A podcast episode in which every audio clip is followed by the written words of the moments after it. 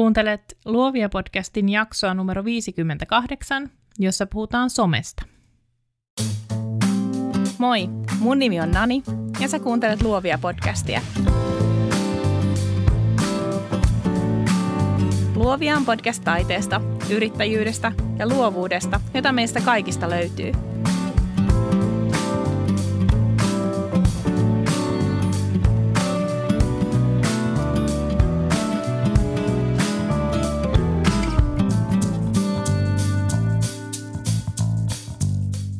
Hei vaan ystävät, on jälleen uuden jakson aika.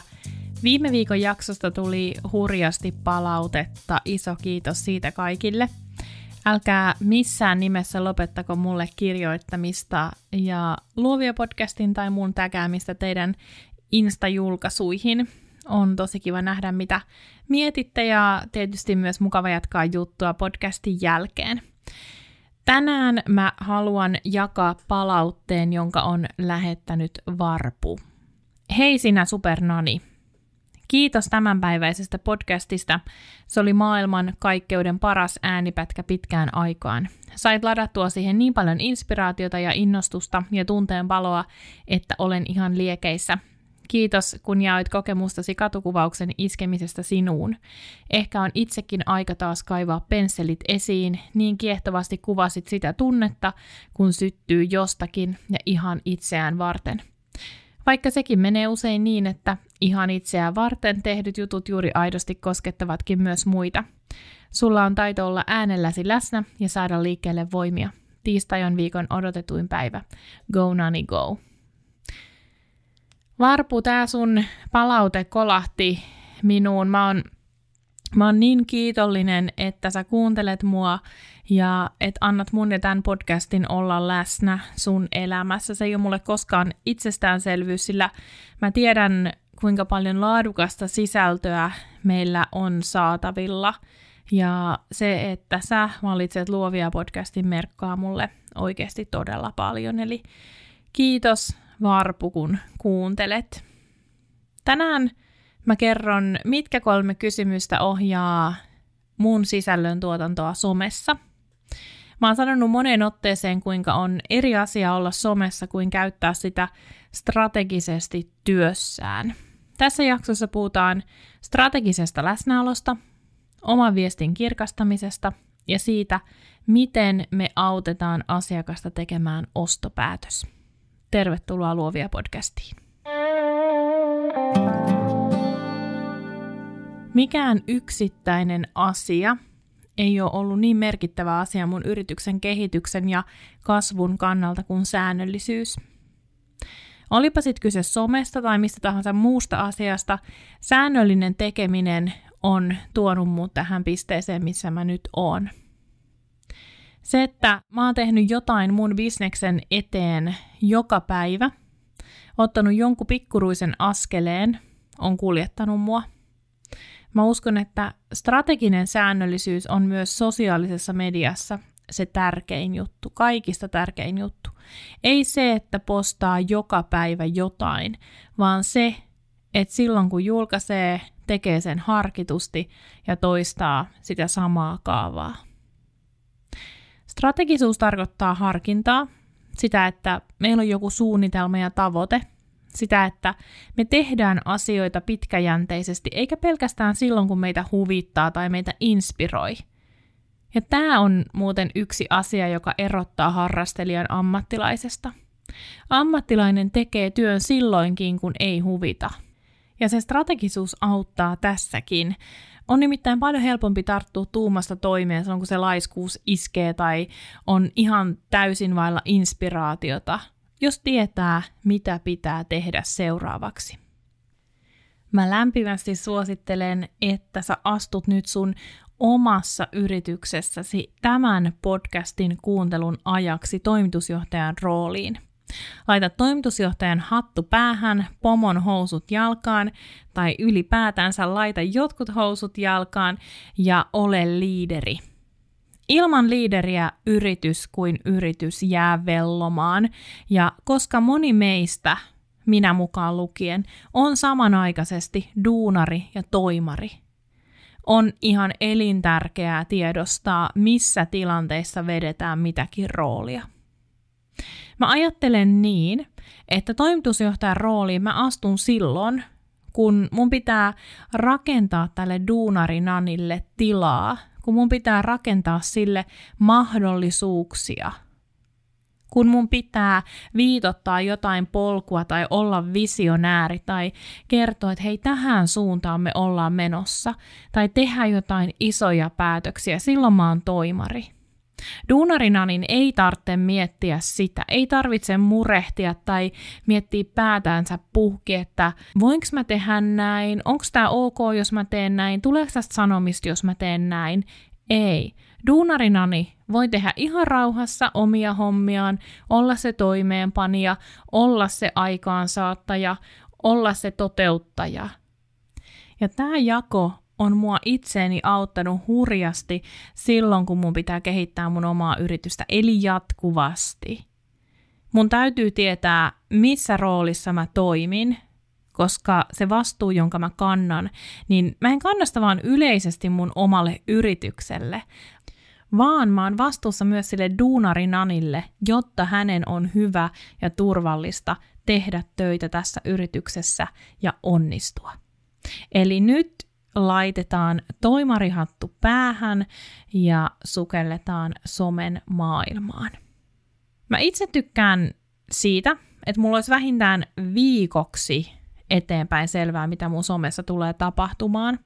Tällä mulla menee myös huomattavasti vähemmän aikaa somessa, mikä sopii mulle erinomaisesti. Mä en nimittäin mitenkään erityisesti välitä sosiaalisesta mediasta. Mä en siis varmaan ois siellä, mikäli se olisi vaan yksisuuntainen viestinnän eli tiedotuksen paikka.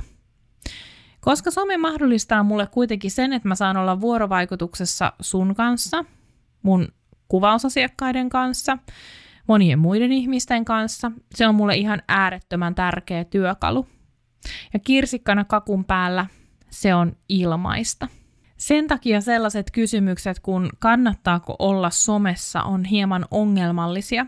On nimittäin erittäin todennäköistä, että sun potentiaalinen asiakas, sun ihan asiakas on sosiaalisessa mediassa, käyttää sosiaalista mediaa ja lisäksi aika harvalla yksinyrittäjällä on varaa löytää joku korvaava väline sille somelle, joka olisi yhtä edullinen. Somemainonta nimittäin on yhä edelleen tosi edullista. Mutta tämä jakso nyt ei ole pyhitetty somemainonnalle, vaan kolmelle kysymykselle, jotka ohjaa mun someani tavalla tai toisella. Tähän alkuun tunnustan, että ei mä en todellakaan tietoisesti mieti näitä kysymyksiä joka ikisen julkaisun kohdalla, mutta se johtuu siitä, että, että se on mun työtä, some on mun työtäni ja asiat arkipäiväistyy ja niistä tulee rutiineita, kun niitä tekee paljon. Aluksi kaikki omaa toimintaa rajaava tuntuu tukahduttavalta, mutta loppujen lopuksi siitä on kuitenkin vain hyötyä. Me ollaan tässä podcastissa puhuttu moneen otteeseen siitä, kuinka luovuus pääsee kukkimaan, kun me annetaan sille jotkut rajat. Ja tämä ihan sama pätee myös sosiaaliseen mediaan.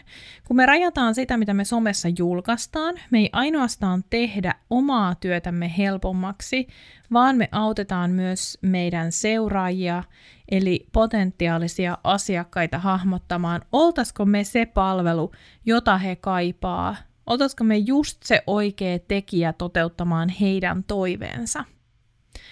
Somessa on äärimmäisen vaikea menestyä, jos tekee vähän kaikkea kaikille. Itse asiassa markkinoilla on äärimmäisen vaikea menestyä, jos tekee vähän kaikkea kaikille. Hyvä nyrkkisääntö onkin se, että somekanavia kannattaa olla useampi siinä vaiheessa, jos palveluiden loppukäyttäjä on eri ihminen.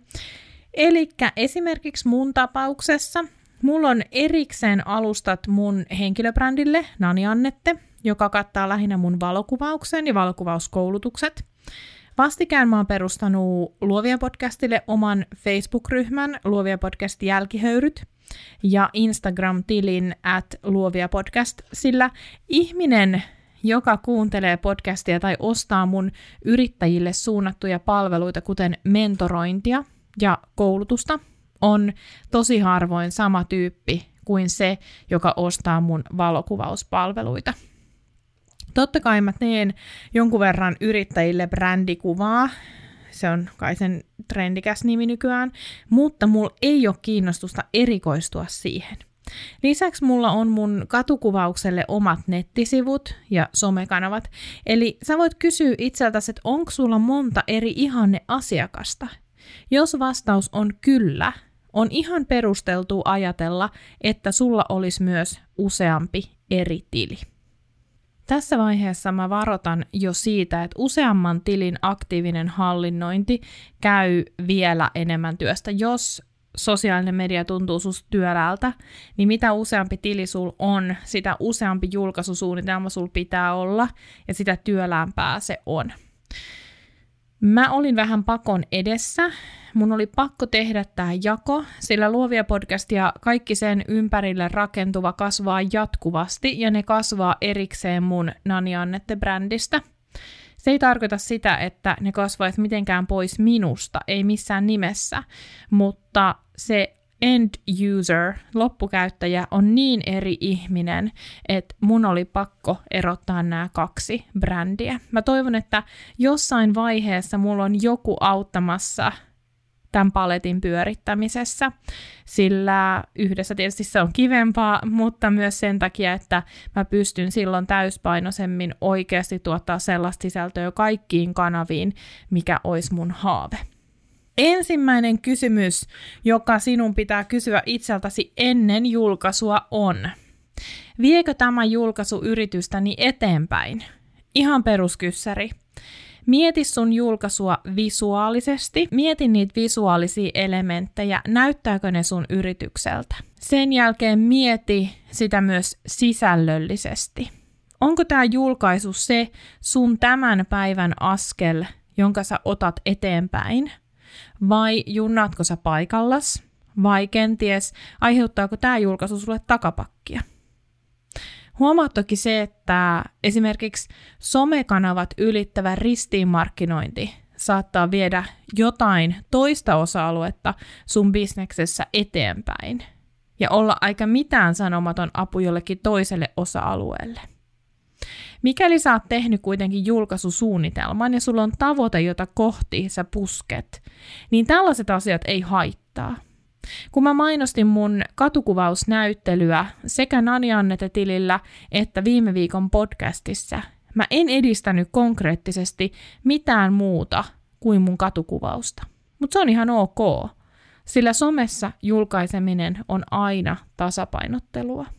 Kysymys, viekö tämä julkaisu yritystäni eteenpäin, tarkoittaa myös sitä, että meidän pitää miettiä, julkaistaanko me nyt jotain sellaista, mitä me halutaan tehdä lisää. Kaikilla aloilla, mutta erityisesti meillä luovan työn tekijöillä, se käsin kosketeltava, silmin todistettava tai korvin kuultava tuote vaikuttaa asiakkaan ostopäätökseen. Jos sä et halua suunnitella enää yhtään logoa älä julkaise yhtään logoa. Jos sä haluat lopettaa henkilökohtaisten coachingien tekemisen, älä julkaise mitään niihin liittyen. Nimittäin asiakas ostaa aina sitä, mitä hän näkee, minkä hän itse voi todistaa olevan olemassa. Ja niin kauan kuin me puhutaan jostain, niin niin kauan ne asiat on olemassa ja me markkinoidaan niitä. Some on siis jonkunlainen näyteikkuna, joka kutsuu asiakkaan sisään. Tervetuloa, täällä me myydään näitä asioita. Jos sä pidät sun näyteikkunassa kuvaa sun logosuunnittelusta, niin asiakas ajattelee, että kun hän kävelee kauppaan sisään, hän voi ostaa logosuunnittelua. Jos sun näyteikkunassa mainostetaan one-on-one coachingia, Asiakas astuu sisään sun kauppaan ja olettaa voivansa ostaa one-on-one coachingia.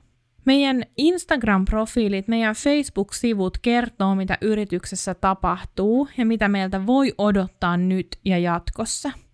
Mikään päiväkirja some ei kuitenkaan yrittäjälle ole. Vaikka kasvu ja kehitystä voi totta kai todentaa meidän aiempien julkaisujen avulla, pitäisi se painopiste kuitenkin olla siellä matkassa kohti tavoitteita. Näytä siis vain sitä, mitä sä haluat tehdä nyt ja kahden vuoden kuluttua. Entä jos ei oikein tiedä, mihin suuntaan on menossa?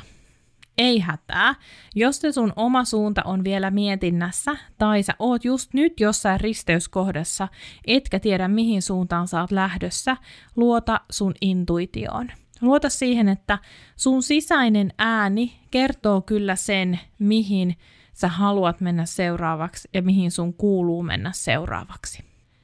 On hyvä muistaa, että se, että some on vain näyteikkuna, tarkoittaa juurikin sitä. Some on vain näyteikkuna. Se, että sä julkaiset vain asioita, jotka vie sun yritystä eteenpäin kohti sitä, mitä sä haluat tehdä kahden vuoden kuluttua, ei tarkoita sitä, ettetkö sä voisi tai ettetkö sä itse asiassa joutuisi tekemään vielä pitkään sitä ihan samaa, mitä sä teet nytkin. Sä et halua suunnitella enää yhtään logoja. Okei, älä näytä yhtään logoja, mutta suunnittele niitä silti. Ne tuo leivän pöytään ja mahdollistaa sen, että sä voit jatkaa yrityksen kehittämistä siihen suuntaan, jossa sun ei tarvitse suunnitella enää yhtään logoa.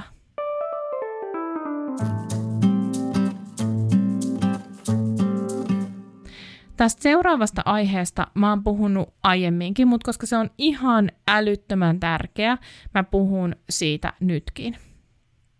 Toinen kysymys, joka sun pitää kysyä itseltäsi ennen kuin sä julkaiset somessa tai ennen kuin sä teet sun some-julkaisusuunnitelmaa, kuuluu näin. Voiko tämä julkaisu vahingoittaa brändiäni? Jos sun on vaikea tässä vaiheessa uraa ajatella sun brändiä, tai sä et oikein tiedä, mitä brändillä tarkoitetaan, sä voit ajatella asiaa näin. Voiko tämä julkaisu muuttaa ihmisten mielikuvan sun yrityksestä ja sinusta sun yrityksen keulakuvana? Voiko tämä julkaisu tehdä hallaa sun imagolle? No oikeastaan tähänkin liittyy kiinteästi ajatus siitä, että some ei ole päiväkirja. Ja tietysti myös se, että kun meillä on se suunnitelma, me ei suoleta sinne ihan mitä tahansa. Millaiset julkaisut on sit niitä, joiden kanssa mä itse olisin erityisen varovainen? Tässä pari esimerkkiä. Koska yrittäjä on julkinen henkilö, kaikki sellainen sisältö, joka voidaan tulkita meitä vastaan, kannattaa jättää julkaisematta – Mä en tarkoita nyt sisältöä, joka karkottaa osan ihmisistä pois. Ei, oikeastaan se ihan tosi tarkasti kohdennettu sisältö tekee juuri sen, ja se on tarkoituksenmukaista. Meitä ei ole luotu palvelee kaikkia ihmisiä. Mä tarkoitan nyt sisältöä, joka on meille aivan liian vaarallista, kuten vaikkapa se, että me tehtäisiin Instagram-storia jostain vaikeasta asiakaskeissistä – tai me valitettaisiin meidän omasta väsymyksestä, jopa oman osaamisen vähättely voi tarkoittaa se, että me sahataan omaa oksamme. Tai vaikka se, että, että me avataan vähän turhan tiheään omista sairauksistamme. Melkein kaikki voi olla hyväksi höysteenä. Autenttisuus on hyvästä. Ihmiset haluaa samaistua seuraamiinsa henkilöihin. He haluaa tarttumapintaa, mutta ilman jonkinlaista runkoa ja polkua, jota sä seuraat orjallisesti, on todella vaikea itse hahmottaa, mikä on höyste ja mikä on överi. Yksi semmoinen helppo harjoitus, jolla sä voit tsekata, onko joku julkaisu haitallinen itselle, on kuvitella olevansa oman yrityksensä PR-henkilö – nyt siis sä voit luvalla laittaa sen toimarin hatun nurkkaan. Duunarikin menee nyt hyllylle, sillä nämä tyypit mokaa aina säännöllisesti. Duunari mokaa aina jotain muuten, siis se unohtaa lähettää jonkun sähköpostin tai se laskuttaa väärän summan. Toimari se vasta mokaakin. Se kuvittelee olevansa suurikin visionääri, mutta se onnistuu vaan viemään firma johonkin sudenkuoppaan, mutta kuka ei mokaa, kuka on palkattu siihen firmaan hoitamaan imagoa? No PR-henkilö. Nyt sun pitää laittaa PR-tyypin hattu voit vetää jonkun semmoisen naamiais, kuvitteellisen naamiaisasun itsellesi päälle. Nimittäin PR tekevät tyypit on ammattilaisia. He tietää, mitä kantsii sanoa, miten kannattaa sanoa. Ja nyt sä voit miettiä, että kun sulla on sun somejulkaisuja siinä iso liuta esillä, niin sä voit arvioida niitä etenkin, jotka, jos sä saat ajatella, että tämä on ollut siinä jossain rajalla. Tämä on keikkunut siinä rajalla ja sä oot miettinyt, että kantsiko tämä riski ottaa tai onko tämä jotenkin överi, onko tämä niinku liikaa. Niin sun pitää arvioida se julkaisu tämmöisen PR-henkilön linssien läpi. Antaisiko se sulle luvan julkaista tämän matskun? Antaisiko se sun yrityksen toimitusjohtajalle luvan laittaa tämän matskun eetteriin, tai antaisiko se sun yrityksen duunarille luvan julkaista se postaus? Kun mä oon tehnyt tämän harjoituksen, mulla on jäänyt aika paljon julkaisematta. Etenkin alkuvaiheessa, kun se oma viesti ei ollut vielä niin selvä. Silloin mä vasta opettelin hahmottamaan, mikä toimii ja mikä ei. Ja ikinä ei tietenkään voi sataprosenttisesti tietää, mikä toimii, mikä ei. Ja aina tulee niitä pieniä somemokia. Kaiken haitallisen ei siis tarvitse olla mitään syvää avautumista, vaan se saattaa olla vaikka jotain sellaista, joka on sun arvojen vastaista, ja se saa sen seuraajan hetkellisesti hämilleen. Hyvä esimerkki tästä voisi olla vaikkapa somevaikuttaja, joka puhuu intohimoisesti luonnon ja ympäristön puolesta. On huolissaan ilmastokriisistä, mutta kuitenkin työkseen matkustaa unelmakohteisiin ja saa siitä rahaa. Tässä ei ole itsessään mitään pahaa, mutta jos hän ei käytä sitä vaikuttajan näkyvyyttään hyödyksi kertoakseen päästöjen kompensaatiosta, tai jos hän ei anna ääntä sille kaikista eniten kärsivälle, eli ilmastolle, hän tekee hallaa myös sille omalle brändilleen. Ja tämä on itse asiassa ihan todellinen keissi.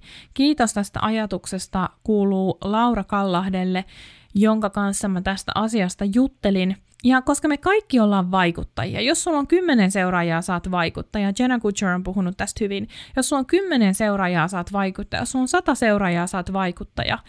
Miten sä käytät sen sun äänen, joka kuuluu enemmälle kuin yhdelle? Kaikki sellainen, joka sotii sun puhetta vastaan, sotii sun yrityksen arvoja vastaan, sotii sun omia arvoja vastaan, niin sitä matskua sun pitää kierrättää sen PR-henkilön kautta.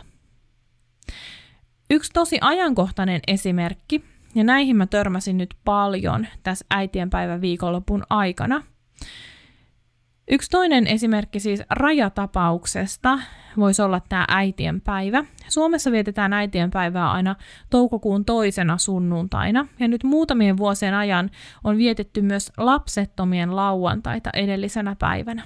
Me tiedetään, että äitiyteen, vanhemmuuteen liittyy ihan valtavasti kipua. Näiden kahden päivän osalla kuljetaan aina vähän veitsen terällä ja omissa julkaisuissa pitää totta kai miettiä ennen kaikkea sitä omaa kohderyhmää, mutta pitää myös arvioida riskit ja ne pitää osata arvioida.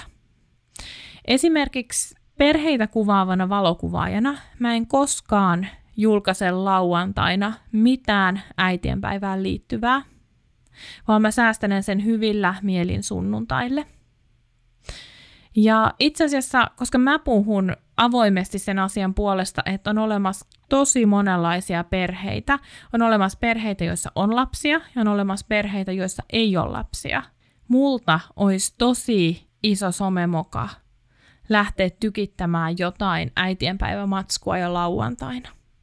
Vaikka siis se oma fiilis olisi kuinka hype tahansa, vaikka sä kuinka fiilistelisit sitä sun omaa jotain perhebisnestä tai valokuvabisnestä tai jotain semmoista, missä sä palvelet nimenomaan äitejä, niin mä silti odottaisin niiden äitien päiväjulkaisujen kanssa sunnuntaille.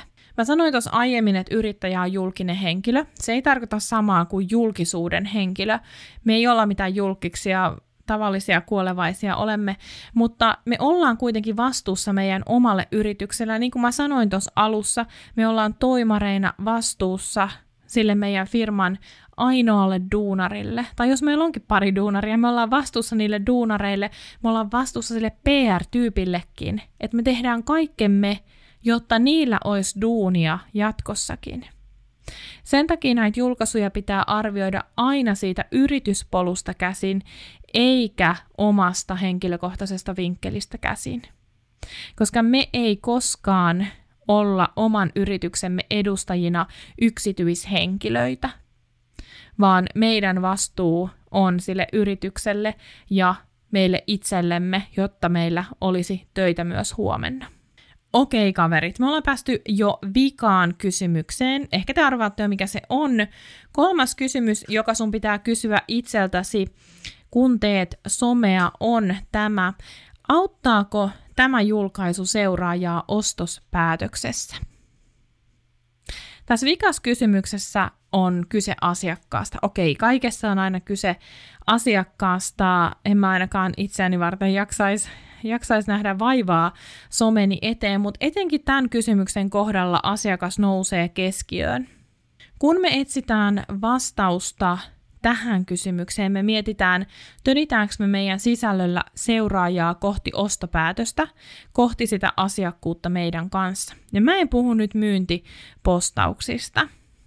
Ympyrä sulkeutuu. Me aloitettiin siitä, että markkinoilla ja somessa on helpompaa, kun viesti on selvä. Me tiedetään se, että me ostetaan mieluummin niiltä ammattilaisilta, jotka tekee uskomattoman hyvin oman duuninsa.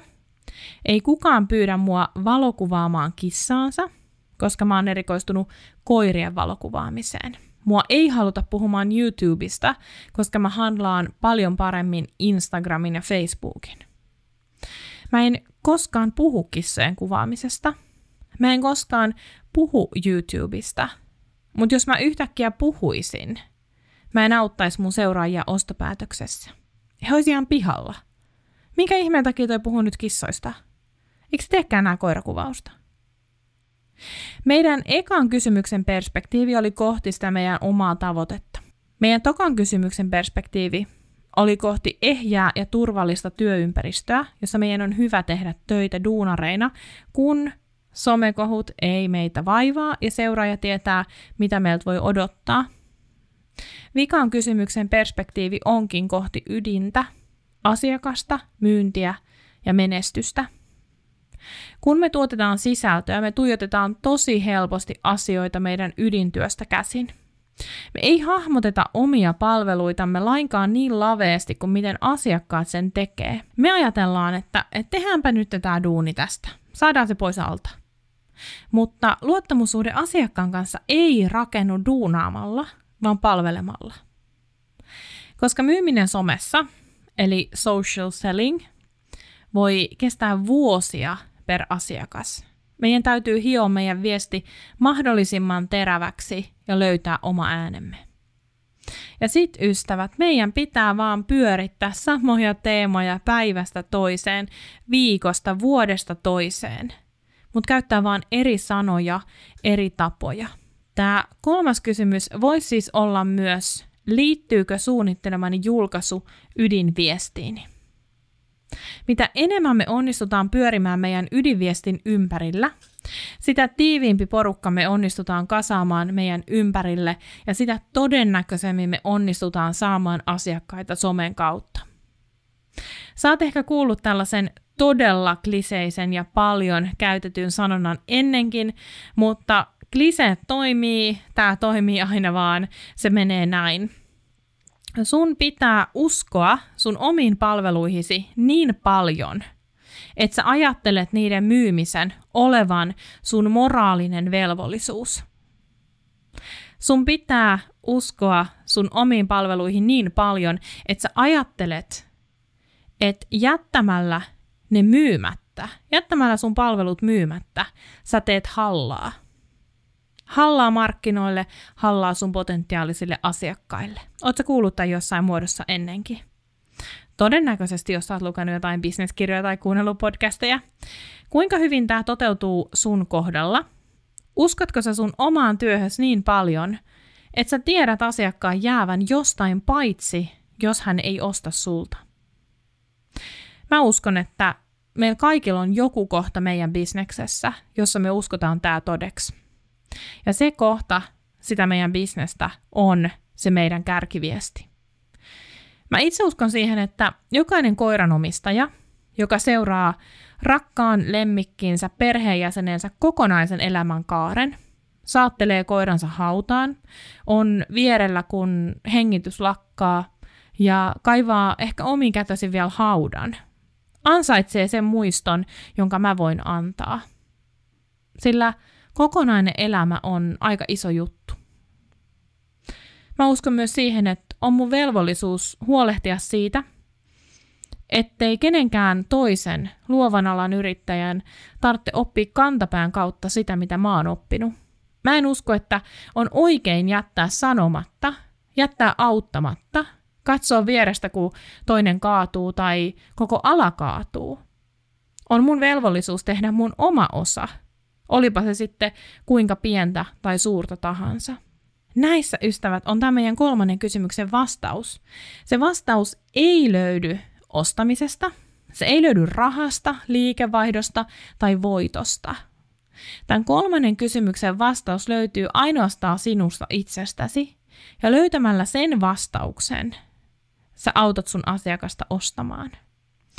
Joskus on vaikea tiedostaa, mikä se oma miksi on, sen kaiken pinnallisen sälän ja kaoottisen arjen alla, mutta ilman, että sä löydät oman syysi palvella muita, sä et voi auttaa heitä ostamaan.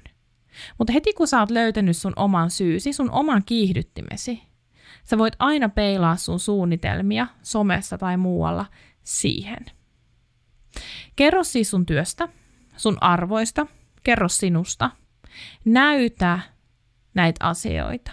Ota ihminen mukaan matkalle. Muista myös kertoa sun palveluista. Älä koskaan oleta, että seuraaja tai asiakas tietää jo jotain. Toi varpun palaute, jonka mä luin jakson aluksi, sopii tosi hyvin tähänkin. Innostus nimittäin on tarttuvaa ja aito kiinnostus ja antautuminen jonkun asian vietäväksi auttaa aina ihmistä tekemään ostopäätöksen. Strateginen some ei ole päälle liimattua, vaan yksi yrityksen perustehtävistä. Mä nimittäin uskon siihen, että strateginen some vie yhtä paljon aikaa kuin päämäärätön some. Ja jos sä kuitenkin oot siellä somessa, mikset sä yhtä hyvin vois kasvattaa sitä viivan alle jäävää numeroa sosiaalisen median avulla? Multa kysytään usein, että eikö strateginen some tee kaikesta vähän pinnallista – et ihan kun se strategisuus olisi joku sellainen myyntipuhe, joka me vaan liimattais meidän julkaisuihin. Mutta mä näen sen ihan päinvastoin. Mä näen sen jotenkin niin, että mä palvelen mun asiakkaita paremmin, mä palvelen teitä paremmin, ja mä en ainakaan yhtään aliarvioi teitä, jos mä mietin etukäteen vähän, mitä mä teen. Jos mä ajattelen vaikka näitä podcast-jaksoja, jotka mä kirjoitan. Jos mä en kirjoittaisi näitä, mä saattaisin täällä höpistä ihan mitä tahansa. Ja musta on aika hurjaa itse asiassa se, että te kuuntelisitte jotain, jos ei välttämättä olisi syy-seuraussuhteet mietitty. Ei olisi mietitty, onko tämä loogisesti etenevä, ja musta vaan tuntuisi, että mä hukkaan teidän aikaa. Koska aikaa on niin vähän, ja mä en ainakaan halua käyttää mun vähäistä aikaani päättämään somen näpyttelyyn, vaan mä haluan sitä kautta löytää aitoja, oikeita ihmisiä, jotka haluaa just sitä, mitä mä voin heille tarjota. Kun sä teet sun somesuunnitelmaa ja strategiaa, niin älä tuijota liian tarkasti yksittäisiä postauksia. Katso aina sitä koko kokonaisuutta – ja luota siihen, että tekemällä hyvää ja tarkoituksenmukaista työtä päivästä toiseen, homma alkaa kantaa hedelmää. Tee siis vaikka viikon mittainen suunnitelma ensin ja huolehdi siitä, että viikon päätteeksi sä oot päässyt eteenpäin, sä pystyt jotenkin mittaamaan sen, että sä oot päässyt eteenpäin ja että sulla on joku ajatus siitä, mihin sä seuraavalla viikolla meet. Kerro sun bisneksestä, auta sun seuraajia ja sitä kautta sä saat myös myyntiä. Jos sulla tulee mieleen somekysymyksiä, ajatuksia, kommentteja, mä teen torstain Instagram-liven, eli 16. toukokuuta mä teen sen somesta somekärjellä, eli somelive kello 15 Instagramissa mun Naniannette-tilillä. Tervetuloa messiin. Aika pian ton someliven jälkeen alkaa mun ilmanen webinaari erikoistumisesta. Mä odotan sitä jo oikeastaan tosi paljon, joten olisi tosi kiva saada sut mukaan. Mä kerron siinä mun oman tarinan, mä jaan vinkkejä siitä, kuinka erikoistuminen kannattaa aloittaa ja mitä juttuja siinä kannattaa ottaa huomioon. Webinaari on siis Luovia podcastin Facebook-ryhmässä Luovia podcast jälkihöyryt. Tervetuloa mukaan. Mut nyt ystävät, voi hyvin, kaikkea hyvää ja jatketaan luomista.